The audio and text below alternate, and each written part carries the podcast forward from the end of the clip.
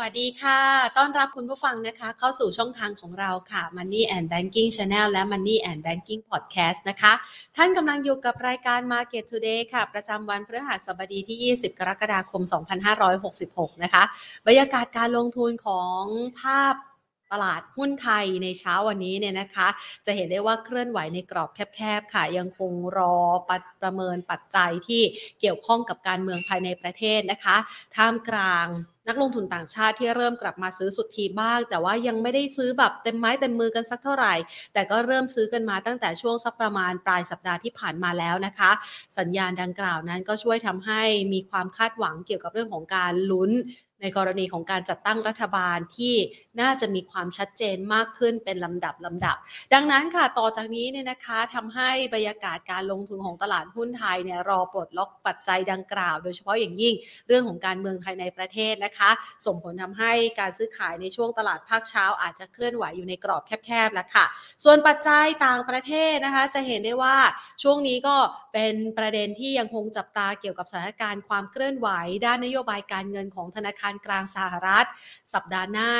25-26 กรกฎาคมนะคะที่จะมีการการประชุมกัน ซึ่งก็มีการคาดหมายกันว่าน่าจะมีการขยับขึ้นอัตราดอกเบี้ยละแต่ว่าเป็นการขยับขึ้นอัตราดอกเบี้ยครั้งสุดท้ายในปีนี้นะคะ เป็นการประเมินจากทางด้านของตลาด หลังจากที่ตัวเลขเศรษฐกิจที่ผ่านมาของสหรัฐอเมริกา จะเห็นได้ว่าอัตราเงินเฟ้อนั้นเริ่มชะลอตัวลงนะคะ แต่อย่างไรก็ตาม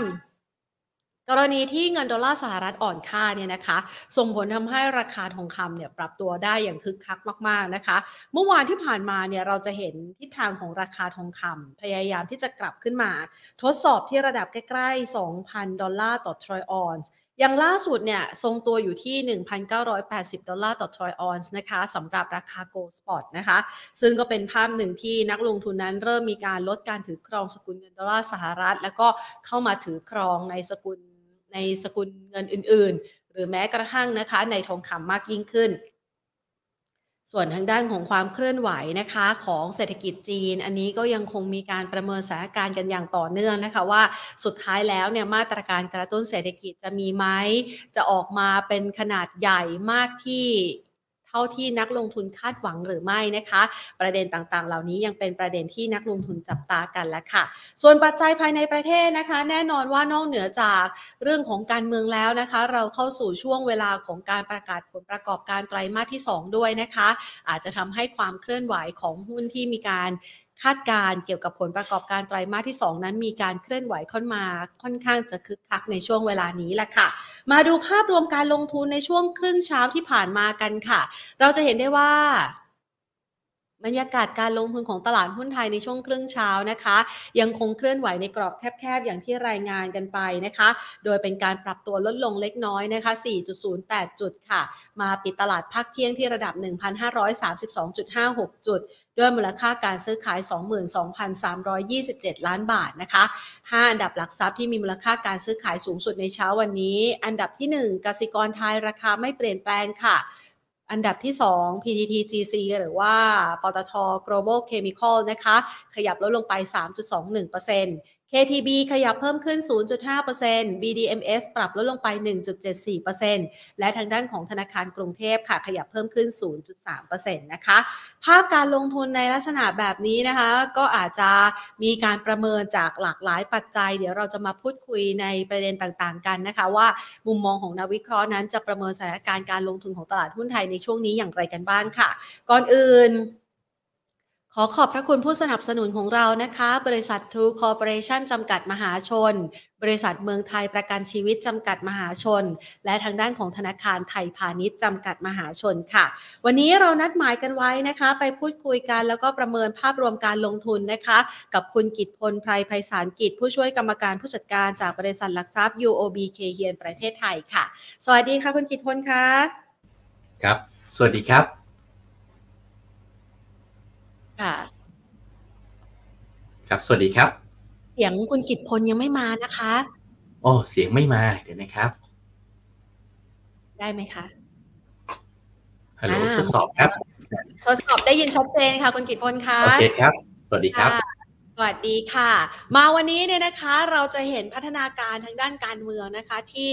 มีความชัดเจน แต่สุดท้ายก็ยังไม่ค่อยชัดเจนสักเท่าไหร่นะคะ แต่ก็มีความคืบหน้าไปมากแล้วเกี่ยวกับเรื่องของการเดินหน้าการเมืองของไทยนะคะ ตอนนี้เนี่ยเราประเมินสถานการณ์ให้กับนักลงทุนได้เห็นปัจจัยด้านการเมืองกับผลต่อการลงทุนยังไงบ้างคะโอเคครับ ก็ต้องบอกว่าตอนนี้สถานการณ์ทางด้านการเมืองเนี่ยก็ต้องบอกคงจะมาอยู่ในจุดที่มีความชัดเจนพอสมควรแล้วนะครับว่า ถ้าเรามองแล้วเนี่ยความน่าจะเป็นน่าจะเป็นการเอ่อแนโรดาวความน่าแนโรดาวโอกาสหรือความน่าจะเป็นเนี่ยลงมาเหลือแค่หนึ่งในสองแค่ไม่เกินสองภาพนะครับ ก็คือการที่มีเพื่อไทยเนี่ยเป็นแกนนำในการจัดตั้งรัฐบาล แล้วเพียงแต่ว่าจะมีก้าวไกลเนี่ยร่วมรัฐบาลด้วย หรือว่าจะก้าวไกลจะกลายไปเป็นฝ่ายค้านครับ แต่ต้องบอกว่าวันวันนี้เราเห็นแล้วว่าแกนนำรัฐบาลคงจะเป็นทางฝั่งของเพื่อไทยครับ แล้วก็คันเดียวกันเนี่ย ถ้าเราไปดูในมุมของทางด้านจุดยืนของสวนะครับที่มีต่อที่มีต่อพรรคก้าวไกลว่าเอ๊ะจะไม่สับสนไม่ว่าจะเป็นการเปลี่ยนแปลงหลายอย่าง หรือเป็นนโยบายที่พรรคก้าวไกลเสนอเนี่ยก็ต้องบอกว่ามันก็เป็นนกลไกที่มันโดยทางบังคับนะครับที่ทำให้อาจจะก้าวไกลเนี่ยอาจจะต้องไปเป็นฝ่ายค้าน แล้วก็จะเป็นเพื่อไทยรวมกับพรรคอื่นแทนครับค่ะพอมุมมองต่อการเมืองมันแคบลงแบบนี้เนี่ยนะคะ เราเห็นสัญญาณนักลงทุนต่างชาติเนี่ยซื้อ กลับมาในช่วงตั้งแต่ปลายสัปดาห์ที่ผ่านมา อันนี้ก็สามารถที่จะระบุได้ว่าเขาซื้อเพราะปัจจัยการเมืองด้วยหรือเปล่าคะผมคิดว่าการปัจจัยการเมืองมีความชัดเจนมีผลพอสมควรต่อการกลับมาซื้อสุทธิของนักลงทุนต่างชาติในในรอบนี้นะครับ คือเราจะเห็นว่าถ้าไปดูแล้วเนี่ยมีสัญญาณของฟันโฟเข้ามาอยู่ในหลาย ๆ มิตินะครับ อันที่หนึ่งก็คือเราเห็นการซื้อสุทธิในฝั่งของหุ้น และก็ฝั่งของทางด้านตราสารล่วงหน้านะครับ ซึ่ง ถ้าดูแล้วเนี่ยอาจจะยังไม่ได้ชัดมากในหุ้นนะครับ แต่ว่าถ้าเราดูแล้วเราจะเห็นว่าในช่วง3ามสี่วันทำการที่ผ่านมาเนี่ยอย่างน้อยๆ ก็จะเห็นการซื้อสุทธิต่างชาติในวันละ 7,000คอนแทรคที่เป็นตัว t f e x นะครับสี่หมื่นคอนแทรคหมื่นกว่าๆนะเมื่อวานอาจจะสัก 8,000 ได้เนี่ยก็ต้องถือว่ามันเป็นช่วงเวลา 3-4 วันที่เราเห็นทิศทางของการซื้อสุทธิในตลาดหุ้นกับตลาดล่วงหน้าเนี่ยไปด้วยกันนะครับนอกจากนั้นแล้วเนี่ย เราก็จะเห็นว่าในฝั่งของทางด้านตลาดตราสารนี้เองก็มีภาพดังกล่าวเช่นเดียวกันนะครับคือท่านนักทุนลองไปติดตามดูตัวเงินทุนที่ไหลเข้าในฝั่งทางด้านตลาดตราสารนี้ก็จะเห็นภาพนะครับว่าในรอบนี้เนี่ยการเข้ามาซื้อสุทธินี่ต้องถือว่ามีความชัดเจนอยู่พอสมควรนะเดี๋ยวผมขออนุญาตแชร์หน้าจอให้ดูนะครับ ได้เลยค่ะ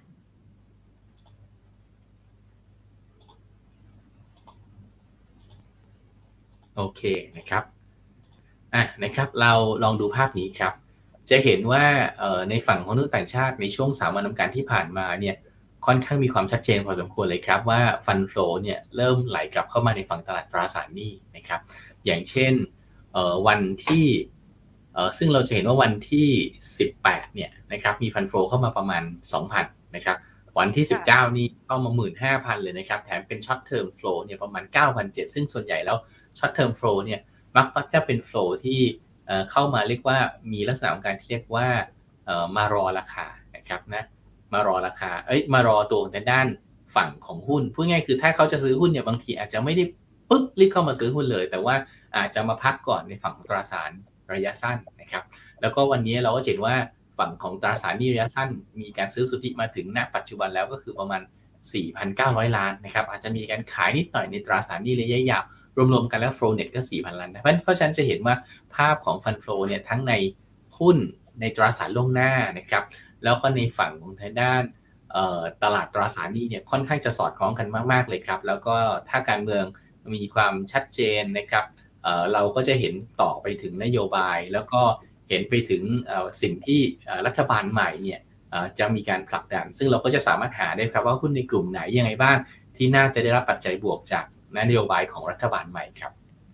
ค่ะ แสดงว่าไทม์ไลน์ในเรื่องของการจัดตั้งรัฐบาลก็ใกล้เข้ามาแล้วใช่ไหมคะ ใช่ครับ ผมคิดว่าไทม์ไลน์ของการจัดตั้งรัฐบาลเนี่ยมีความชัดเจนมากขึ้น คือต้องบอกว่าเราในการนัดประชุมโหวตรอบหน้าก็คือวันที่ 21 กรกฎาคมเนี่ยถ้ามันไม่เกิดอะไรขึ้นจริงๆ ผมก็เชื่อว่ามีโอกาสสูงที่เราจะจบกันที่วันนั้นนะครับเเพราะว่าเราคิดว่าถ้ามาดูแล้วผลจากการ โหวตในวันที่ในวันที่ผ่านมานะครับคือวันที่ 19เนี่ยเราก็จะเห็นว่าเอ่อทางด้านของ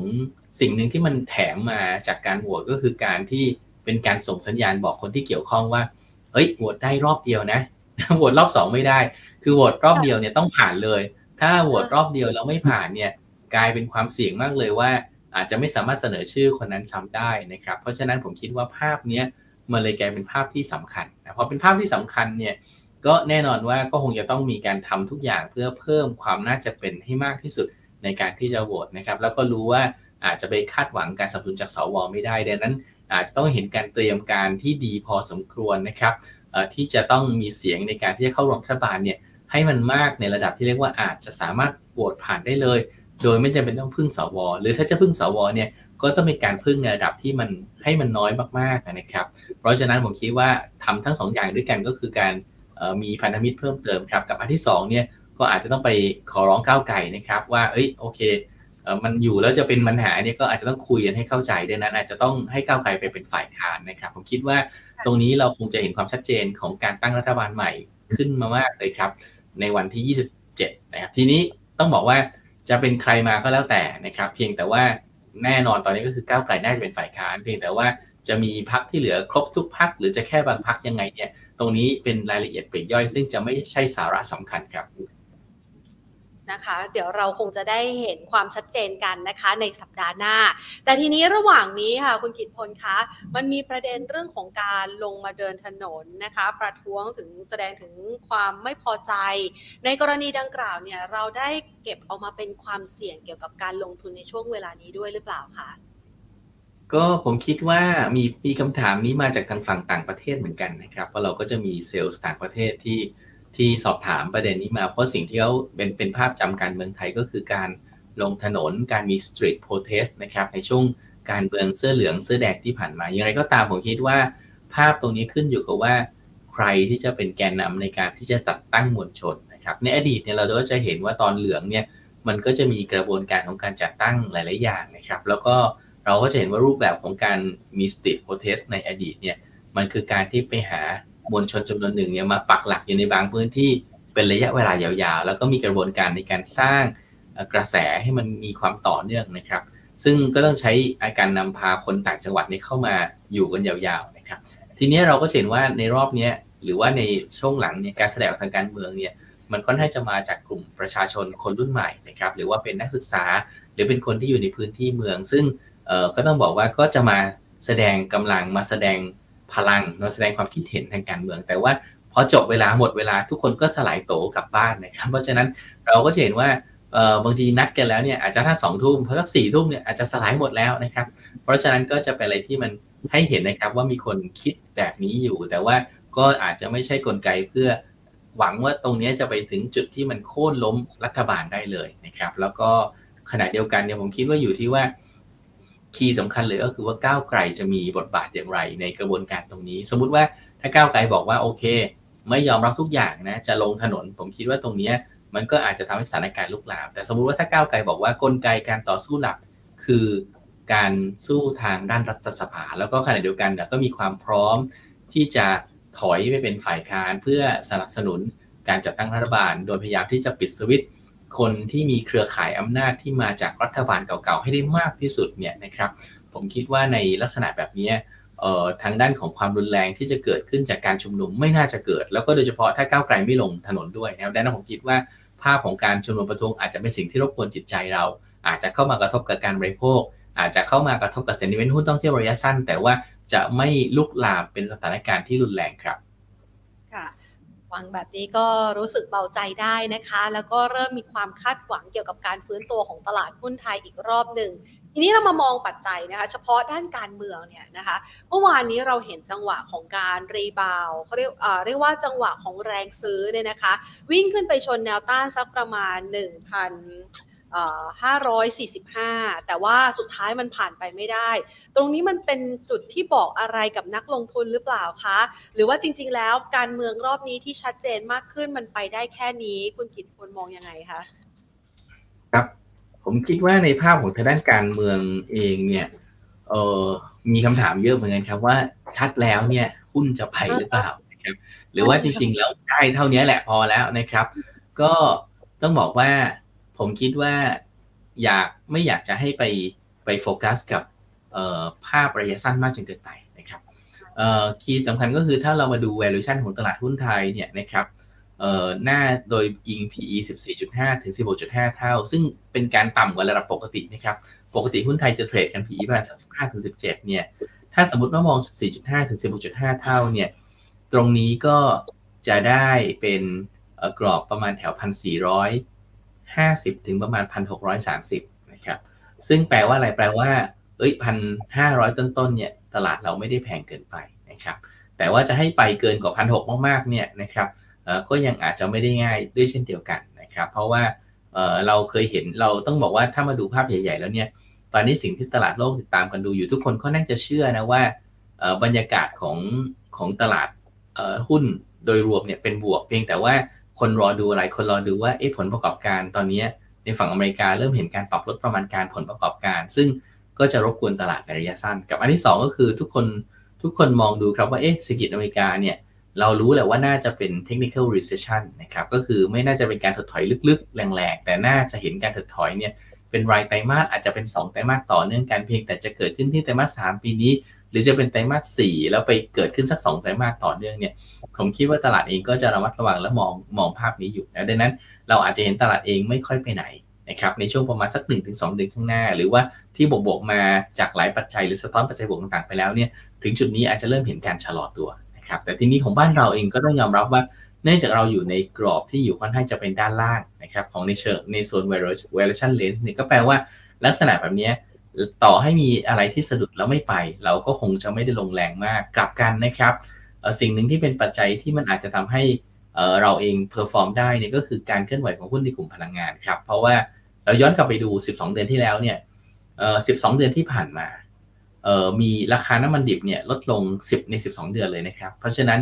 ไม่แปลกเลยที่ตั้งแต่ต้นปีมาเราเห็นหุ้นไทย underperform เพราะว่า มันก็จะมีการปรับประมาณการกำไรของเซ็ตอินเด็กเนี่ยเนื่องจากการปรับประมาณการกำไรของหุ้นในกลุ่มพลังงานและที่เกี่ยวข้องเนี่ยเป็นตัวถ่วงหลักๆ เลย แต่ทีนี้ถ้าเรามองว่าจากปัจจุบันจากกลางปีไปแล้วเนี่ยโอกาสที่น้ำมันจะขยับขึ้นน่าจะมีมากกว่าขยับลง แปลว่าลักษณะแบบนี้โอกาสที่จะเห็นการปรับประมาณการกำไรลงน่าจะยากกลับกัน โอกาสที่จะมีการปรับประมาณการกำไรเพิ่มขึ้นมากๆเพิ่มขึ้นอย่างน้อยสุดไม่ลง หรือมีการปรับเพิ่มน่าจะไปในทางนั้นมากกว่านะครับ เพราะฉะนั้นผมคิดว่าในภาพตรงนี้ก็คือ ให้น้ำหนักว่าตลาดเองมีโอกาสที่จะเดินหน้าไปต่อ ถึงแม้ว่าช่วงสั้นอาจจะมีสะดุดอยู่แถวแถวพันห้าร้อยสามสิบห้าพันห้าร้อยห้าสิบบ้างนะครับ แต่ว่าด้านล่างผมคิดว่าพันห้าร้อยต้นต้นพันห้าร้อยี่สิบตัวนี้น่าจะเป็นจุดที่ถือว่าใช้ได้แล้วนะครับ แล้วก็กลับกันเนี่ยอาจจะเห็นการฟื้นตัวซึ่งซึ่งก็จะมีกรอบแถวประมาณพันหกพันหกร้อยต้นๆดังนั้นภาพลักษณะแบบนี้เราสามารถที่จะ 1. ไม่มองตลาดได้กับ 2 ก็คือ เน้นไปที่การมองหุ้นรายตัวเลือกรายตัวที่น่าจะมีแคตตาลิสต์น่าจะมีปัจจัยสนับสนุนราคา แล้วก็อาจจะต้องพยายามหลีกเลี่ยงนิดหนึ่งว่าอะไรที่มันจะผลประกอบการไม่ดีในระยะสั้น และมีความเสี่ยงต่อแรงเทคโปรฟิตเนี่ยอาจจะพยายามหลีกเลี่ยงหุ้นดังกล่าว ผมคิดว่าในเชิงกลยุทธ์การลงทุนเนี่ยเราอาจจะไม่ดูอินเด็กซ์ในช่วง 2 เดือนข้างหน้าได้เลยครับ แล้วเน้นการเลือกหุ้นรายตัวเป็นหลักเลย ฟังแบบนี้นะคะ เชื่อว่าหลาย ๆ คนนะคะ ที่ซื้อมาก่อนหน้านี้เนี่ยก็จะน่าจะเบาใจได้นะคะ ถ้าใครมีต้นทุนต่ำๆต้องล็อกแล้วก็เอาเงินสดมาก่อนไหมคะ คือขายทำกำไรช่วงนี้ก่อนไหมหรือว่าถือรันยาวไปได้คะโอ้ผมว่าหลายตัวน่าจะถือรันได้นะครับนะแต่ว่าต้องมาดูนิดนึงว่ามันมีจะมันมีจะมีกลุ่มบางกลุ่มที่ณวันนี้อยู่ที่ต่ำแต่ว่าครึ่งปีหลังจะดูอะอย่างนี้ครับเดี๋ยวเราลองมาดูกันนิดนึงว่า กลุ่มไหนที่น่าจะผลประกอบการออกมาไม่ค่อยดีในรอบนี้นะครับ ในภาพของไตรมาสสองนะครับ กลุ่มที่ผลประกอบการน่าจะออกมาไม่ค่อยดีเนี่ยอันที่ 1 ก็น่าจะมีกลุ่มพวก finance นะครับที่อาจจะมีปัญหาเรื่องของการตั้งสำรองพวก NPL พวกการตั้งสำรองต่างๆ ที่ยังอาจจะเข้ามารบกวนอยู่นะครับกลุ่มที่ 2 ก็คือกลุ่มของทางด้านประกันนะครับ กลุ่มประกันเองเนี่ยต้องบอกว่าก็คงจะมีการมีความเสียหายจากการลงทุนในสตาร์ในระดับหนึ่ง ครับไม่ว่าจะเป็นการถือหุ้นสตาร์กหรือว่าบางคนเนี่ยอาจจะมีการถือหุ้นกู้ของสตาร์กซึ่งก็จะต้องมีการตั้งสำรอง เพราะฉะนั้นมันคงจะมีความเสียหายในเชิงของตัวเม็ดเงินลงทุนนะครับแล้วก็ทำให้ผลประกอบการน่าจะออกมาไม่ค่อยดี แล้วก็สุดท้ายเนี่ยจะมีกลุ่มของเอ่อพวกของเอ่อปิโตเคมีนะครับปิโตเคมีเนี่ยแนวโน้มก็คือว่ากำไรไตรมาสสองเนี่ยน่าจะเป็นไตรมาสที่แย่ที่สุดของปี เป็นวัตทอมของปีขาดทุนน่าจะเยอะเลยนะครับ แล้วก็3กับ4เนี่ยน่าจะเริ่มดีขึ้นนะครับ แต่คำถามคือดีขึ้นเนี่ยกลุ่มปิโตรเคมีจะฟื้นเลยไหมกลับมาดีเลยหรือเปล่า ไม่น่าใช่นะครับ เพราะว่าผลของการเข้าสู่ภาวะอุปทานล้นเกินหรือ oversupply ในตัวของแต่ด้านปิโตรเคมีรอบนี้หนักหนาจริง ๆ ครับ แล้วก็น่าจะซ้ำเติมสถานการณ์ไปจนกระทั่งถึงต้นปี 67 ด้วยนะครับ เพราะว่าก่อนในนี้ทุกคนก็มีแผนจะขยายกำลังการผลิตมาก่อนหน้านะครับ แต่ปรากฏว่าเจอโควิดเข้าไป ทุกคนก็เลยดึงเช็งรอ ปรากฏว่าพอถึงเวลาที่เริ่มมีการเปิดเมืองเปิดประเทศของจีนเนี่ยทุกคนก็หรือเปิดเปิดเศรษฐกิจของโลกเนี่ยทุกคนก็เอาละเนี่ยแหละถึงเวลาเราผลักโปรเจกต์ออกมาแล้วกันกลายเป็นว่าทุกคนออกมาพร้อม ๆ กันเลยนะครับดังนั้นลักษณะแบบนี้ก็เลยทำให้ต้องระวังนิดนึงครับว่าในกลุ่มปิโตรเคมี ถึงแม้ว่าไตรมาสสองน่าจะเป็นไตรมาสที่เลวที่สุดขาดทุนมากที่สุด 3 ก็ 4 ดีขึ้น แต่จะคาดหวังให้ผลประกอบการพลิกกลับไปดีเลยเนี่ยไม่ใช่เรื่องง่าย เพราะว่า oversupply เนี่ย จะกดดันต่อเนื่องไปถึงประมาณต้นปี 67 ได้นะครับ เพราะฉะนั้นในลักษณะแบบนี้ผมคิดว่ากลุ่มของทางด้านปิโตเคมีก็จะไม่ใช่อะไรที่ลงทุนยาวได้ในขณะนี้ครับถ้ามาดูแล้วผมคิดว่าในคนที่มีทุนต่ำๆนะครับ ในหลายๆกลุ่มอาจจะสามารถถือได้ เพราะว่าณวันนี้ต้องบอกว่าออมองในฝั่งของความเสี่ยงเนี่ยเทียบกับความเสี่ยงแล้วโอกาสในการซื้อแล้วถือณปัจจุบันเนี่ยดูน่าสนใจกว่านะครับ เพราะว่าเราคิดว่า ความเสี่ยงจากการที่มันจะลงแรงๆ หรือมีดาวไซด์ของหุ้นมากๆ โดยเฉพาะซึ่งจากซึ่งแต่ส่วนใหญ่นี่เกิดขึ้นจาก political discount ในช่วงของ 3 เดือนที่ผ่านมาเนี่ยวันนี้โอกาสที่ discount ดังกล่าวจะหายไปแล้วตลาดดีขึ้นเนี่ยมันมีมากกว่าการที่มันจะแย่ลงนะครับเพราะฉะนั้นภาพตัวนี้ผมก็คิดว่าเป็นภาพที่ต้องบอกว่าถ้าใครมีอยู่ในทุนที่ต่ำพอนะครับน่าจะสามารถพอถือได้นะครับแล้วก็ขณะเดียวกันลงเป็นโอกาสในการซื้อมากกว่า ก็มองว่า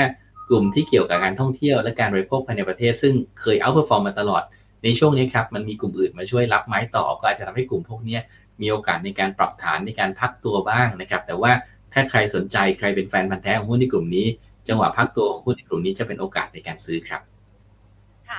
นี้มองจังหวะแบบนี้เนี่ยนะคะ เชื่อว่าหลาย ๆ คนบอกว่าโอ้เริ่มมีความหวังมากยิ่งขึ้นแล้วนะคะ ในกลุ่มเหล่านี้เนี่ยมันเป็นกลุ่มเดียวกันกับที่นักลงทุนต่างชาติจะไหลกลับมาซื้อสุทธิในตลาดหุ้นไทยด้วยไหมคะสำหรับกลุ่มที่เมื่อสักครู่นี้ คุณกิตพลให้ไว้เป็นมุมมองเชิงบวกนะคะ โอเคครับก็ผมคิดว่าในภาพของต่างชาติเองนะครับเออผมคิดว่าถ้าจะกลับมาก็คงจะมาดูกลุ่มใหญ่ ๆ นะครับ ซึ่งกลุ่มใหญ่ ๆ เนี่ย อันที่หนึ่งเลยก็คือกลุ่มธนาคารพาณิชย์เพราะว่าในบ้านเราเองเนี่ยถ้าใครติดตามอย่างเช่นวันที่ 19 ที่ผ่านมาเนี่ยทางด้านของตัวท่านคุณดรเศรษฐพุทธสุทธิวัฒนรพุทธผู้ว่าแบงค์ชาติเองเนี่ยก็มีการพบข่าวแล้วก็อัปเดตมุมมองเศรษฐกิจในช่วงของทางด้านครึ่งปีหลังนะครับทีนี้ในส่วนของทางด้านมุมมองเศรษฐกิจที่มองเนี่ยก็คือมองว่าโมเมนตัมของเราเนี่ยยังคงดีต่อเนื่องจากทั้งการท่องเที่ยวและการบริโภคนะครับแล้วก็ขณะเดียวกันเนี่ยพ อเข้าสู่ช่วงปลายปลายปีเนี่ยทางด้านของตัวการต้องการส่งออกจะเริ่มกลับมาด้วยครับนะเพราะว่าปีที่แล้วปีนี้ส่งออกไม่ดีเลยนะแต่ว่าก็เป็นเพราะฐานการส่งออกที่สูงมากในปีก่อนนะแล้วแต่ว่าตอนปลายปีเนี่ยการส่งออกหดมาเร็วมาก เพราะฉะนั้นฐานการส่งออกในปีที่แล้วต่ำมากๆ ตอนปลายปีดังนั้น ปีนี้ถึงแม้เราเห็นส่งออกแย่ติดลบ แต่พอถึงช่วงเดือน 8 เดือน 9 ไปแล้วเนี่ยพอเข้าสู่ไตรมาสสี่เนี่ยผมเชื่อว่าการส่งออกน่าจะพลิกกลับมาเป็นบวกได้แล้วนะครับ ราะฉะนั้นภาพตัวนี้ก็ต้องบอกว่าก็แปลว่าเศรษฐกิจของเราโดยรวมเนี่ยครึ่งปีหลังอยู่ในทิศทางที่มันดีขึ้น แล้วก็ยังคงอยู่ในกลุ่มที่เกี่ยวกับทางการบริโภคและการท่องเที่ยวนะครับส่วนส่งออกเนี่ยอาจจะต้องไปดูเป็นรายตัวนิดนึงครับ แล้วก็ต้องบอกว่าจุดที่มันจะกลับมาดีจริงๆ ก็คงจะเป็นช่วงใกล้ๆปลายปีครับ ค่ะ ฟังดูแล้วนะคะ มีความหวังมากยิ่งขึ้นนะคะ ทีนี้เรามาล็อกเป้าหมายดีกว่าค่ะ ในมุมมองของคุณกิตพลนะคะ พอจะมีหุ้นตัวไหนที่น่าสนใจในการที่จะเลือกลงทุนในช่วงเวลานี้คะมีท็อปพิกมาฝากกันกี่ตัวดีคะวันนี้ ครับก็มีหลายตัวเลยนะครับ เดี๋ยวขออนุญาตอาจจะเอาบางรูปบางอันเนี่ยให้ให้ดูก่อนว่าทำไมเราถึงชอบในบางตัวเดี๋ยวสักครู่นะครับ ค่ะ ดูซิว่าตรงใจกับนักลงทุนไหมนะคะเพราะว่าเชื่อว่านักลงทุนหลายท่านนะคะบอกว่าช่วงเวลานี้เนี่ยแหมรอคอยมานานรอการฟื้นตัวรอบใหม่ของตลาดหุ้นไทยนะคะ ที่มีความคาดหวังเกี่ยวกับเรื่องของการเมืองที่ชัดเจนมากขึ้นด้วยนะคะโอเคนะครับผมขออนุญาตมาที่ภาพนี้ก่อนแล้วกันนะครับ ก็คือกลุ่มเกี่ยวกับเรื่องสถานการณ์ที่มันจะเกิดผลกระทบเรื่องหนึ่งที่ไม่พูดไม่ได้เลยคือเรื่องเอลนิโยนะครับเอลนิโยสำหรับบ้านเราเนี่ยต้องบอกว่าเป็นลบมากกว่าเป็นบวกนะครับเนื่องจากว่า ถ้าไปดูแล้วเนี่ยเอลนิโยที่เกิดในบ้านเราจะเป็นภัยแล้ง ซึ่งปกติแล้วเวลาเกิดเอลนิโยกลุ่มที่มันจะบวกส่วนใหญ่จะเป็นพวกของทางด้านพกพันธุ์ที่เป็นต้นน้ำครับนะแปลว่าไอ้คนที่ปลูกปาล์มเนี่ยอาจจะได้จากราคาปาล์มนะครับหรือว่าคนที่ปลูกพวกทำพวกน้ำตาลเนี่ยอาจจะได้จากราคาน้ำตาลขึ้น แต่จริงๆแล้วความเสี่ยงก็คือว่าผลผลิตมันจะหายไปบางส่วนจากภัยแล้งนะครับ เพราะฉะนั้นก็คงต้องไปดูเป็นปันรายตัว แต่ว่านอกนั้นแล้วเนี่ย ถ้าไปอยู่ในระหว่างที่มันเป็นกลางทางกลางน้ำถึงปลายน้ำเนี่ย ส่วนใหญ่ต้องบอกว่าดูไม่ค่อยจืดเลยนะครับเพราะว่าไอ้พวกที่เป็นกลางน้ำเนี่ย ก็จะไปโดนผลกระทบจากเรื่องของต้นทุนการผลิตที่มันสูงขึ้นครับ อย่างเช่นกลุ่มเนื้อสัตว์เนี่ยพอมันเกิดภัยแล้งเอา้าไก่ตายหมูไม่โตนะครับ หรือว่าต้นทุนอาหารอย่างอื่นแพงขึ้น ก็จะกลายเป็นว่าก็จะไปโดนแรงกดดันในส่วนนั้นนะครับ หรือว่าไอ้ที่ปลายลงมามาก ๆ อย่างเช่น ต่อไปถึงกลุ่มไฟแนนซ์เลยเนี่ย เสร็จเราจะพบว่าเวลาเกิดเอลนิโยส่วนใหญ่แล้วเนี่ย GDP ภาคการเกษตรของเราจะลดครับ ก็ส่งผลให้กำลังซื้อบางส่วนมันจะหายไปโดยเฉพาะในฝั่งเศรษฐกิจที่เป็นต่างจังหวัด เพราะฉะนั้นก็ต้องระวังนิดนึงแล้วกันครับว่าหุ้นที่เกี่ยวกับเศรษฐกิจต่างจังหวัดนะครับหรือว่าเกี่ยวกับฐานรากรากหญ้ามากๆเนี่ยต้องระวังว่าอาจจะมีความเสี่ยงที่จะไม่ดีในช่วงเวลาตรงนี้ครับดังนั้นช่วงสั้นก็ก่อนจะถึง top pick อยากจะให้ระมัดระวังในส่วนนี้ไว้ก่อนนะครับทีนี้มาถึง top pick เนี่ยเราเลือกอะไรดีนะครับก็ ผมคิดว่าอยากจะพามาดูภาพภาพนี้นิดหนึ่งครับ เอ่อต้องบอกว่าถ้ามาดูเนี่ยภาพนี้คือเราดูอะไร เราดูครับว่าตั้งแต่ต้นปีเนี่ยมันมีหุ้นในกลุ่มไหนบ้างที่มันมีการปรับประมาณการกำไรขึ้นนะครับ แล้วนอกจากมีการปรับประมาณการกำไรขึ้นแล้วเนี่ย ปรากฏว่ามีราคาที่มันปรับตัวลดลงครับ คือเราเราก็ต้องมองแหละ คือต้องบอกว่าในภาพใหญ่ที่สุดเลยนะครับ ผมขอพามาดูภาพนี้ เราเห็นว่าถ้าเราดูเป็นรายตัวเนี่ย มันก็จะมี correlation อยู่ว่า เอ้ย ตัวไหนที่มีการปรับประมาณการกำไรขึ้น ราคาหุ้นก็มักจะดีในปีนี้ ตัวไหนปรับกำไรลงก็น่าจะลงนะครับ ซึ่งซึ่งเป็นแบบนี้แต่เราก็มาหาว่า operating เนี่ย มันก็จะมีบางตัวแหละที่ เอ้ย ราคาลงทั้งที่จริงแล้วปีนี้มันมีการปรับประมาณการกำไรขึ้นเราก็เลยมาดูนะครับ ก็จะเห็นว่านี่เป็นกลุ่มที่ที่เราเห็นครับ AOT Centel a ราวัน CRC พวกนี้เป็นต้นนะครับ ก็เราชอบอะไรเราชอบ AOT ชอบ AWC ครับ เพราะว่าอะไรเพราะว่า AOT แพงไหม AOT แพงนะครับ แต่เราก็มองว่าภาพของ AOT เองเนี่ยไตรมาสสองเนี่ยจะมีการเริ่มที่จะยุติการให้ความช่วยเหลือกับทางด้านของคู่ค้านะครับ ซึ่งการยุติการให้ความช่วยเหลือกับคู่ค้า แล้วก็ทำให้ตัวของทำให้ผลประกอบการเนี่ยจะมีการฟื้นตัวได้ก็น่าจะดีครับนะเพราะว่าก่อนหน้านี้อาจจะเคยให้ส่วนลดค่าใช้จ่ายต่างๆนะครับ ที่คู่ค้า ไม่ว่าจะเป็นพวกดิวตี้ฟรีหรือพวกสายการบินที่จะต้องจ่ายให้สนามบินเนี่ยลดเป็นพิเศษเลยเพราะเป็นช่วงโควิดแต่วันนี้มาตรการต่างๆ มันหมดอายุแล้วนะครับเพราะฉะนั้นผลประกอบการเนี่ยมันจะได้ส่วนนี้เข้ามาช่วยตั้งแต่ไตรมาสสองเพราะฉะนั้นถึงแม้ว่าไตรมาสสองจะเป็น low season ของการท่องเที่ยวแต่ AOT เนี่ยกำไรจะดีผิดกับท่องเที่ยวตัวอื่นนะครับดังนั้นลักษณะนี้ก็น่าสนใจครับ แพงไม่แพง แต่เราก็มองว่า 3-4 quarter ข้างหน้าบนความแพงกับการเติบโต ซึ่งจะเป็นการฟื้นค่อนข้างจะเร็วเนี่ย AOT จะดูค่อนข้างจะน่าสนใจนะครับก็ดังนั้นตัวนี้ก็ตัวแรกเราอาจจะมองตัวของ AOT ครับแล้วก็ให้อาจจะมองไม่ได้มองอย่าจาก 70 บาทเนี่ยอาจจะมองไปแถว 80 บาทนะครับอย่าเพิ่งมองไปไกลมาก แต่เราคิดว่าณปัจจุบันก็จะเป็นระดับที่น่าสนใจ หรือว่าอยู่ใน trading opportunity ที่น่าสนใจนะครับตัวที่ 2 ก็คือตัว AWC ครับนะทำไมเราข้าม CENTEL CENTEL เองจริงก็ดูน่าสนใจนะ เพราะว่าโอ้ราคาลงแต่จริงๆแล้วมีการปรับประมาณการกำไรขึ้นแต่เราต้องระวังนิดนึงครับว่า ในมุมมองเชิงพื้นฐานเนี่ย CENTEL กับ HHR เนี่ยจะมีผลกระทบจากธุรกิจในต่างประเทศได้ครับสองคนนี้จะมีโรงแรมที่มาลดีฟนะครับซึ่งมาลดีฟเนี่ยโอ้ต้องบอกว่าฟื้นจากการท่องเที่ยวเร็วมากๆนะครับเพราะว่าประเทศเขาเป็นเป็นเกาะแล้วประเทศเขาอยู่ได้ด้วยการท่องเที่ยวเป็นหลัก เพราะฉะนั้นหลังจากโควิดใหม่ๆเนี่ยมาลดีฟเป็นที่หนึ่งเลยที่เปิดประเทศเร็วมากๆนะเพราะว่าก็จำใจต้องเปิดไม่เปิดไม่ได้แล้วเดี๋ยวอดตายนะครับทีนี้ อเปิดเร็วก็ฟื้นเร็ว ฟื้นเร็วก็ก็หมดก็ก็หมดแรงแล้วเท่าที่จะเร็วว่าสถานการณ์ณปัจจุบันก็เลยกลายเป็นว่า หลังจากเปิดเมืองไปเต็มที่แล้ว ตอนนี้ทุกคนก็แบบเฮ้ยไม่อยากไปติดเกาะแล้วแล้วทุกคนทุกคนช่วงแรกๆเปิดโควิดใหม่ๆทุกคนไปเกาะคือสบายใจไงครับว่าเออเราไม่เจอโควิดนะแต่วันนี้ในเมื่อความกลัวโควิดมันลดลง เราไม่อยากไปติดเกาะแล้วเราอยากจะไปยุโรป ไปเดินดูโบสถ์ไปเดินดูวิหารไปช้อปปิ้งนะครับ ตรงนี้ก็เลยทำให้ ธุรกิจในฝั่งของมัลดีฟส์ของหลายๆคนปีนี้จะชะลอและเป็นตัวถ่วงนะดังนั้นเราก็เลยอาจจะขอข้าม CENTEL ไปไปมอง AWC แทน AWC ที่น่าสนใจคือจะเห็นว่าราคาลดลงมาพอสมควรนะครับ จริงๆ น่าจะลดลงในวันที่เราทำชาร์ตเนี่ยลดลงประมาณแค่ 20กว่าเปอร์เซ็นต์แต่วันนี้ถ้ามองแล้วน่าจะ 30%ได้นะแต่ขณะเดียวกันมีการปรับประมาณการกำไรขึ้นประมาณ 25%เพราะฉะนั้นเราก็มองว่าเอ้ย AWC น่าสนใจนะในขณะที่ราคาลงแต่จริงแล้วทิศทางของการปรับประมาณการกำไรเป็นการปรับดีขึ้น เพราะฉะนั้น ในกลุ่มท่องเที่ยวครับ เราก็จะชอบ AOT กับ AWC เนี่ยที่เป็นตัวที่ดูน่าสนใจในภาพนี้ครับอะทีนี้ถ้ามาดูท็อปิกตัวอื่นนะครับ ที่เราคิดว่าเอ๊ะมันดูน่าสนใจอีกเนี่ยเอ่อมันมีพวกไหนนะครับ ก็ต้องบอกว่า เราขออนุญาตที่จะมาดูที่ตัวของ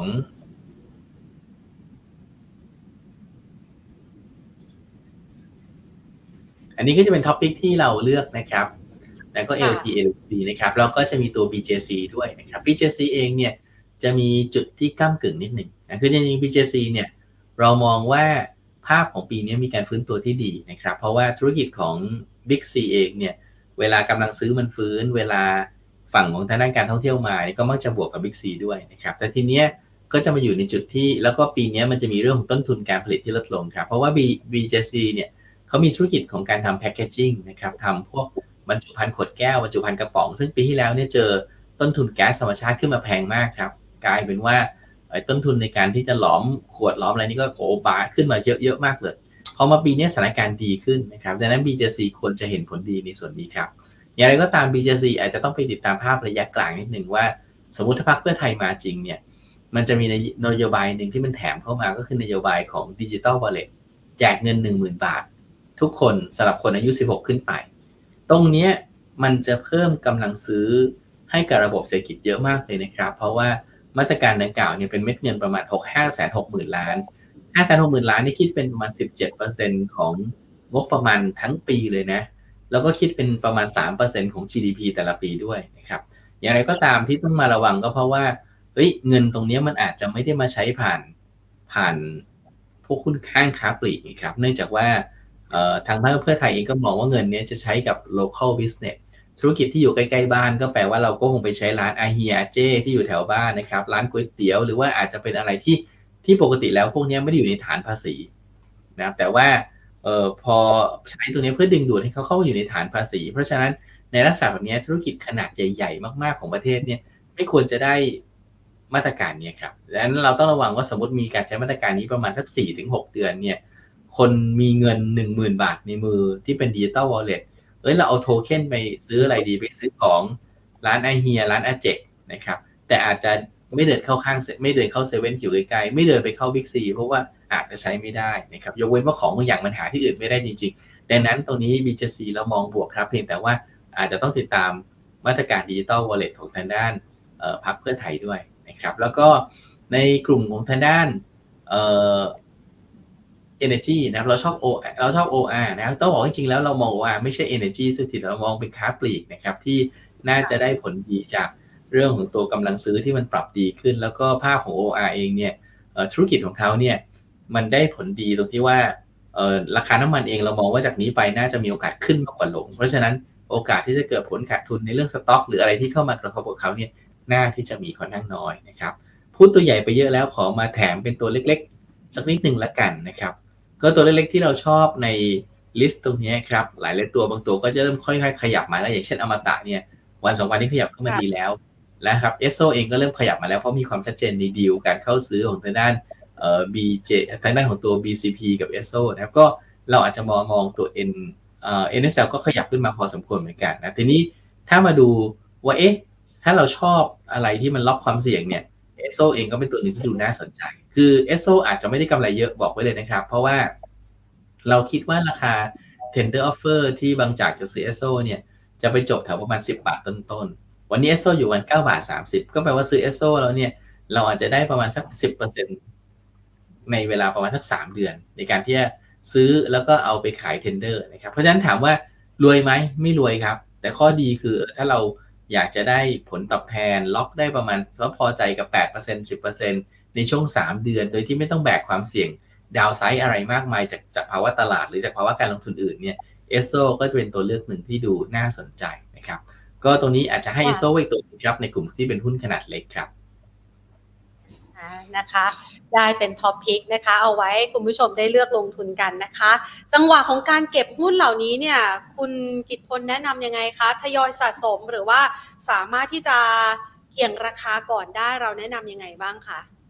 ครับก็หลายๆตัวที่เลือกวันนี้ก็คือพยายามเลือกในจุดตัวหรือตัวที่มันน่าจะมีโอกาสซื้อได้เลยนะครับ จะเห็นว่าวันนี้เราไม่ค่อยจะเลือกหุ้นประเภทที่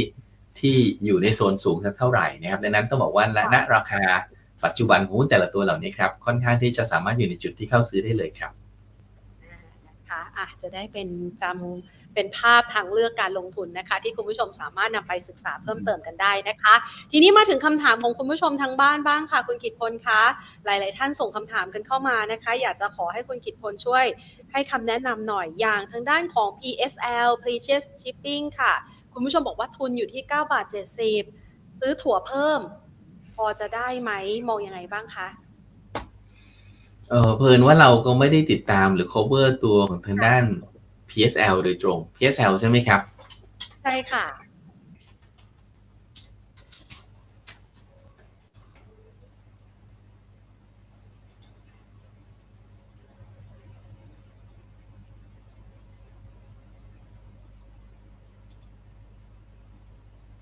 โอเคนะว่าต้องบอกว่าอยู่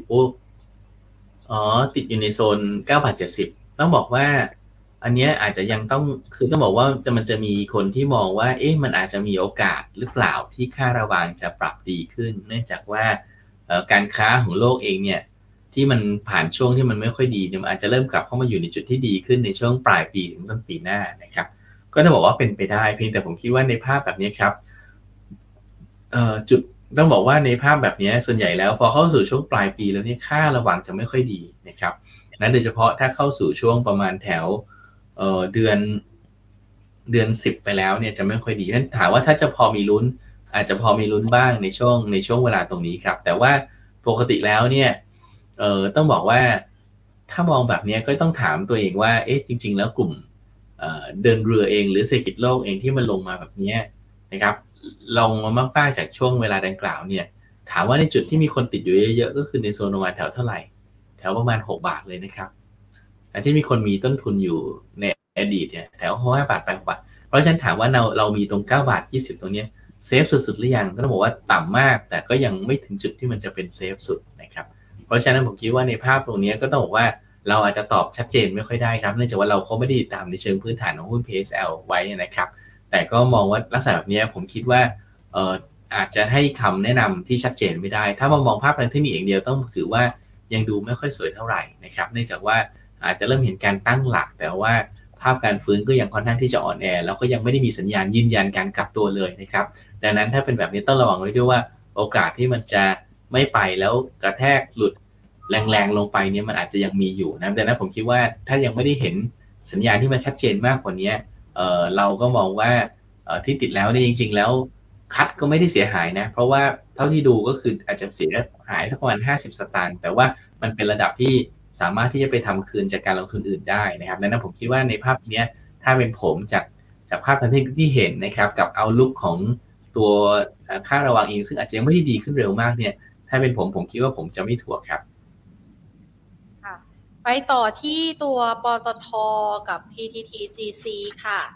ราคานี้คุณผู้ชมถามว่าแพงไปหรือยังอ่า พอตทอาจจะพอมีลุ้นครับ แต่ว่า PTTGC ผมคิดว่ายังเหนื่อยนะครับ เมื่อกี้เราคุยไปตอนต้นว่ากลุ่มที่มีแนวโน้มผลประกอบการไม่ดีจะมีอะไรบ้างนะซึ่ง GC ก็เป็นหนึ่งในกลุ่มที่แนวโน้มผลประกอบการไม่ดี ที่สำคัญก็คือผลประกอบการที่ไม่ดีของ GC อะโอเค มันอาจจะเลวสุดไตรมาสสองแต่คำถามก็คือไตรมาสสามกับไตรมาสสี่ก็ไม่ใช่การกลับมาดีครับ แต่ก็เป็นภาวะที่มันเลวน้อยกว่าไตรมาสสอง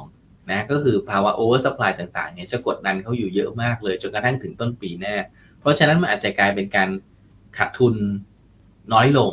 นะครับ แต่ว่าก็ยังไม่ได้ดูดีเนี่ยต่อเนื่องในช่วงครึ่งปีหลังได้ เพราะฉะนั้นผมคิดว่าในภาพตัวนี้ครับสำหรับกลุ่มปิโตเคมีหรือเฉพาะ GC เองเนี่ยเเรายังคิดว่าอาจจะยังไม่เห็นการกลับตัวจริง ๆ ของหุ้นตัวนี้เลยนะครับนะเหลือต้องใช้เวลาที่มันที่มันนานกว่านี้พอสมควร เพราะฉะนั้นผมคิดว่าในภาพแบบนี้ครับ GC ก็คือไม่ ไม่ควรไปยังยังยังไม่ได้มีความชัดเจนพอที่จะไปไปคาดหวังการฟื้นตัวนะครับ ส่วนปตทต้องบอกว่าภาพของทางด้านปตทเองเนี่ยมีกระแสเงินสดที่ดีมีการจ่ายปันผลนะครับ แล้วก็ต้องบอกว่าปีนี้จะเป็นปีที่เขามีทั้งดีทั้งแย่ผสมกัน เพราะว่าในส่วนของลูกที่เป็นต้นน้ำน่าจะดีครับ ในส่วนที่หของลูกที่เป็น ที่เป็นโรงกลั่นก็น่าจะพอดูได้ แต่ในส่วนของลูกที่เป็นปิโตรเคมีก็คงจะไม่ค่อยดีนะครับดังนั้นลักษณะนี้อาจจะไปได้แต่เราก็เห็นว่าตลาดนี้ก็จะทำราคาเหมาะสมของตัว PTT อยู่ประมาณสักโซน 38 ถึง 40 บาทนะครับเพราะฉะนั้นตรงนี้ภาพผมคิดว่า จากนี้ปัจจุบันในระยะสั้นอัพไซด์น่าจะเริ่มค่อนข้างจะกัดแล้ว หรือว่าอาจจะไปได้ไม่ค่อยเยอะนะครับดังนั้นลักษณะนี้ต้องบอกว่าจะทยอยสะสมเอามองในเรื่องของตัวปันผลได้ แต่ว่า ช่วงสั้นอาจจะต้องทำใจว่าโอกาสที่หุ้นจะไม่ไปหรือจะตันก่อนเนี่ยมีสูงครับค่ะเมื่อสักครู่นี้นะคะ คุณผู้ชมเห็นคุณกิตพลแนะนำตัว OR นะคะ ก็เชื่อว่าน่าจะมองหาตัวใกล้เคียงอย่าง PTG PTG เนี่ยคุณผู้ชมบอกว่าราคาแถวๆนี้ พอจะเก็บแล้วมีรุ้นไปถึงปีใหม่ได้ไหมมองยังไงคะเอ่อ PTG เองงบแต่มาสองจะเข้าใจว่าจะไม่ค่อยดี นะฮะตอนแรกตลาดเองอาจจะคิดว่าเอ้ยน่าจะเริ่มฟื้นให้เห็นแล้วปรากฏว่าค่าการตลาดไม่ค่อยดีนะครับทีนี้พอค่าการตลาดไม่ค่อยดีก็แปลว่างบแต่มาสองเขาอาจจะออกมาไม่ค่อยดีด้วย เพราะฉะนั้นก็แปลว่าเออเทียบกับ OR แล้วอาจจะแตกต่างกัน เพราะว่าส่วนหนึ่ง OR เองอาจจะมีพวกรายได้ที่เป็นเป็นพวกค่าเช่าเป็นพวกอะไรเงี้ยนะแต่ OR แต่ว่าตัว PTG จะเป็นที่มาจากเรื่องของตัวค่าการตลาด หรือว่ามาจากธุรกิจน้ำมันเป็นหลักเลย เพราะฉะนั้นในลักษณะแบบนี้ครับต้องบอกว่า ก็อาจจะยังดูไม่ค่อยสวยเท่าไหร่ แล้วก็มีโอกาสที่จะซึมลงนะ ผมคิดว่าภาพลักษณะนี้ก็เลยกลายเป็นว่า OR จะน่าสนใจก็ต่อเมื่อเห็นงบไตรมาสสองแล้วหรือใกล้ๆ อันที่ 1 ดังนั้นถ้าเป็นแบบนี้ผมไม่หลีดครับ ผมก็จะรอดูว่า1นะลงมาหลุดโลเนี้ยถ้าหลุดโลเนี้ยนะครับที่เคยทำไว้แถว 10 บาท จะเป็นโอกาสที่ผมคิดว่าผมอยากจะซื้อ กับอันที่ 2 ก็คือถ้ามันไม่หลุด 10 บาทนะครับแต่ว่าประกาศงบออกมาแล้ว แล้วงบออกมาไม่ดีจริงๆด้วยนะแล้วอาจจะมีลงบ้าง ตรงนั้นแหละครับจะเป็นช็อตที่ผมเข้าไปซื้อดังนั้นผมคิดว่าผมไม่หลีด PTG ครับรองบหรือไม่ก็รอต่ำสิบาทครับรอซื้อหลังงบหรือไม่ก็รอต่ำสิบาทถ้าเห็นครับ ค่ะ CK ค่ะ ชอการช่างมองยังไงบ้างคะ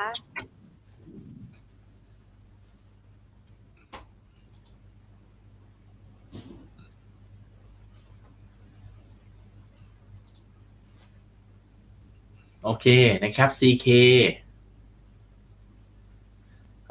จะเห็นว่าทั้งสเต็กทั้ง CK นะครับ ที่เป็นหุ้นเกี่ยวกับทางด้านส่วนตัวระบบก่อสร้างเนี่ย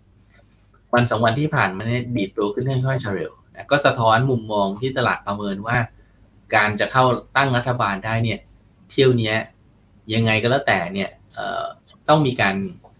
นำพักบางพักเข้าไปเพิ่มในสมการของการตั้งรัฐบาล เพราะฉะนั้นลักษณะนี้ครับ ในกลุ่มระบบก่อสร้างเองก็เลยจะเห็นการฟื้นตัวค่อนข้างเร็ว เพียงแต่ว่าสิ่งที่น่ากังวลนิดนึงก็คือว่ากลุ่มระบบก่อสร้างเนี่ยการฟื้นเนี่ยอาจจะฟื้นไม่จริงนะนะครับ คือฟื้นได้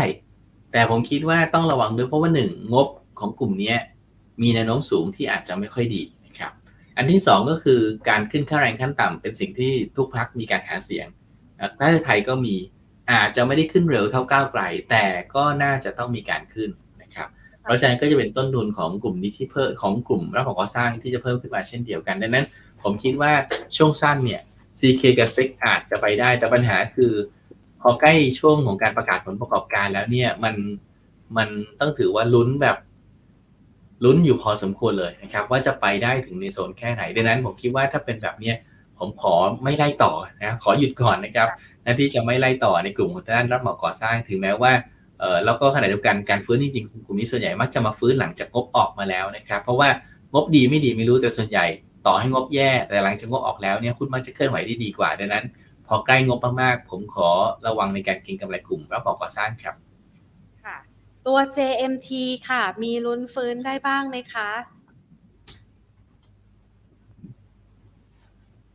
ก็ในทางเทคนิคนะครับ ต้องบอกว่ามีลุ้นนะ แต่เป็นการฟื้นในทางเทคนิค เพราะว่าอันที่1 เราจะเห็นภาพของการทำ double bottom นะครับ แล้วก็มีโอกาสฟื้นตัวทีนี้ การฟื้นตัวตรงนี้ก็ต้องบอกว่ายังยังดูอ่อนแรงอยู่ก็ยังดูอ่อนแรงอยู่ก็คือจุดที่มันจะ confirm ภาพของการฟื้นอย่างน้อยสุดเนี่ยต้องเกิดการเปลี่ยนแปลงโครงสร้างก็คือการผ่าน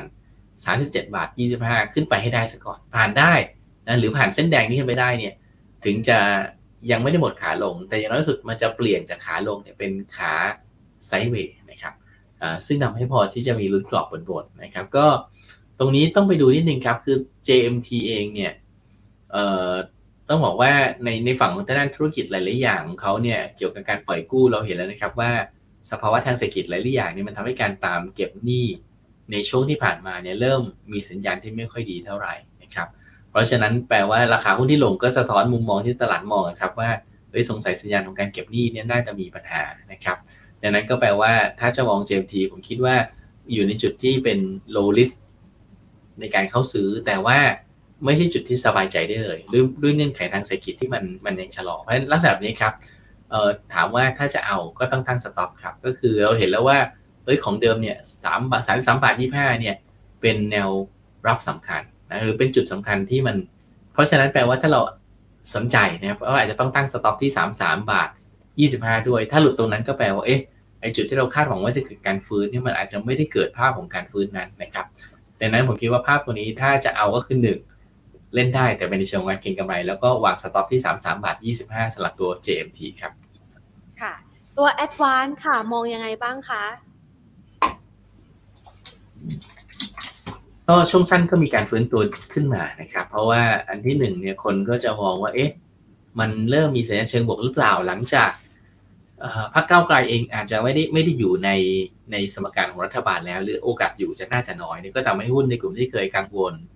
เกี่ยวกับการเข้าร่วมรัฐบาลของก้าวไกล ที่จะมีผลต่อตลาดทุนหรือหุ้นใหญ่ ๆ ก็ชะลอลงไปเยอะนะครับดังนั้นหุ้นหุ้นของแอดวานเองก็มีการฟื้นตัวดีขึ้นมานะครับเอ่ออย่างไรก็ตามเนี่ยตัวนี้น่าจะเป็นการไซด์เวย์ขึ้น แต่ว่าเอ่อจะไม่ใช่การไปแบบม้วนเดียวครับ ก็คือต้องบอกว่าจะเป็นการขึ้นแบบหน้าเบื่อ เพราะฉะนั้นถ้าเป็นการขึ้นแบบน้าเบื่อก็แปลว่า เราถ้าเราเห็นกรอบการเคลื่อนไหว อย่างเช่นเราเห็นนะครับว่า เอ๊ะกรอบการเคลื่อนไหวของตัวเดี๋ยวนะครับโอเค กรอบใหญ่ๆก็คือกรอบสีแดงตรงนี้นะครับดังนั้นก็แปลว่าให้ปลอดภัยพยายามใกล้เส้นข้างล่าง ก็แปลว่าวันนี้อยู่กลางทางครับ การเคลื่อนไหวอาจจะอยู่ได้ระหว่าง 216 ถึงประมาณแถว 230 บาทดังนั้นลักษณะนี้ถ้าเราอยู่ตรงแถวปัจจุบันที่ 220 เนี่ยเอ้ยมันอาจจะมีดาวไซด์อยู่บ้างนะก็เข้าได้ครับ แต่ผมคิดว่าอาจจะแบ่งไม้แล้วก็แบ่งไม้หนึ่งเข้าไปไม้หนึ่งอีกไม้หนึ่งไว้แถวประมาณ 215 216 ก็ได้ครับ ตัวสุดท้ายค่ะ มองบ้านปูยังไงคะเอ่อเป็นหุ้นที่น่าสนใจในเชิงของการเก็งกำไร แต่ว่าพื้นฐานยังก้ากึ่งนะครับ เพราะว่าเราเห็นแล้วแหละว่า ช่วงที่ผ่านมาในกำไรของธุรกิจที่ผ่านมามันดีก็น่าจะมากนะครับ จากเรื่องของการที่ราคาแก๊สธรรมชาติก็สูงมาก แถมราคาถ่านหินก็ดีมาก แต่วันนี้เราเห็นแล้วราคาถ่านหินเริ่มไม่ค่อยไปไหน ราคาถ่านหินเริ่มมีฟื้นกลับขึ้นมาบ้างนะครับ แต่ทีเนี้ยบ้านปูจะมีเรื่องสำคัญก็คือการนำบริษัทลูกเข้าตัวหนึ่งเข้าจดทะเบียน เป็นบริษัทที่ทำพวกเกี่ยวกับแก๊สธรรมชาตินะครับในต่างประเทศ เพราะฉะนั้นก็แปลว่าถ้าเราจะเล่นตรงนี้ก็คือการเก็งกำไรในช็อตของ ของการเชื่อว่ามันจะเกิดการ unlock value จากการ list ตัวลูกนะครับ ซึ่งก็จะทำให้เห็นแล้วว่า เอ้ย ตัวลูกเข้ามา list ปุ๊บ NAV ของของบ้านปูเนี่ยน่าจะเปลี่ยนแปลงหรือน่าจะเพิ่มขึ้นเยอะพอสมควร เพราะฉะนั้นก็แปลว่าถ้าเรามองแบบนี้ เอ๊ะ ตั้งสมมติฐานเชิงปลอดภัยไว้ก่อนว่า ฟื้นแต่อาจจะยังไม่ใช่กลับเป็นขาขึ้น เพราะฉะนั้นเราเห็นว่าการฟื้นตัวนี้โครงสร้างสำคัญก็คือการมาถึงได้แถวประมาณสัก 10 บาท 70 11 บาทนะครับ แล้วก็จะเห็นว่าจุดที่คนติดอยู่เยอะก็คือ 11 บาทเป็นต้นไปเนี่ยคือมีคนรออยู่บาทอยู่เพียบเลยนะแต่นั่นก็แปลว่าถ้าเป็นภาพแบบนี้ครับเราก็จะมองการเก็งกำไรในกรอบประมาณ 9 บาทถึง 11 บาทนะครับในโซนแถวนี้ก็ยังน่าสนใจ เพราะว่าต่อให้พลาดต่อให้ต้องคัดดาวไซด์น่าจะไม่ลึกกลับกัน น่าจะคาดหวังอัพไซด์ได้ประมาณแถวใกล้ๆ2บาทดังนั้น ตรงโซนนี้บ้านปู่น่าสนใจครับ แต่อยากจะให้มองเป็นการเก่งกำไร แล้วก็เก่งถึงเมื่อไหร่เก่งถึงลูกที่จดทะเบียนใน ลูกที่ทำธุรกิจแก๊สจะเข้าจดทะเบียนครับ แต่พอเข้าจดทะเบียนแล้วเนี่ยความน่าสนใจการเก่งกำไรเราคิดว่าจะลดลงไปเยอะครับค่ะจะได้ให้คุณผู้ชมนะคะ เป็นข้อมูลในการตัดสินใจในด้านการลงทุนนะคะ วันนี้ต้องขอขอบคุณคุณกิตพลมาก ๆ เลยนะคะ มาแชร์ไอเดียในเรื่องของการเลือกหุ้นแล้วก็ตอบคำถามให้กับคุณผู้ชมด้วยนะคะสำหรับวันนี้ขอบพระคุณมากนะคะยินดีครับ สวัสดีครับสวัสดีค่ะ นะคะคำแนะนำสำหรับการลงทุนนะคะ ช่วงเวลานี้นะคะ หลายๆคนก็รอปลดล็อกนะคะ เรื่องของการเมืองนะคะ มุมมองเชิงบวกมีมากยิ่งขึ้นเกี่ยวกับการลงทุนของตลาดหุ้นไทยนะคะ แล้วก็เชื่อว่าหลาย ๆ คนเนี่ยจะได้มีจังหวะในการที่จะเลือกหุ้นนะคะ เพื่อที่จะหาโอกาสสร้างผลกำไรให้กับพอร์ตการลงทุนของท่านได้อีกครั้งหนึ่งนะคะ ลองกลับไปฟังตั้งแต่ช่วงต้นคลิปนะคะ มีไอเดียดี ๆ ในเรื่องของการเลือกหุ้นมาฝากกันและค่ะจากทางด้านของคุณกิจพลไพรไพศาลกิจ ผู้ช่วยกรรมการผู้จัดการจากบริษัทหลักทรัพย์ UOB เคเฮียนประเทศไทยนะคะ ฝากเอาไว้สำหรับคลิปนี้ค่ะ วันนี้ลากันไปก่อนนะคะ สวัสดีค่ะ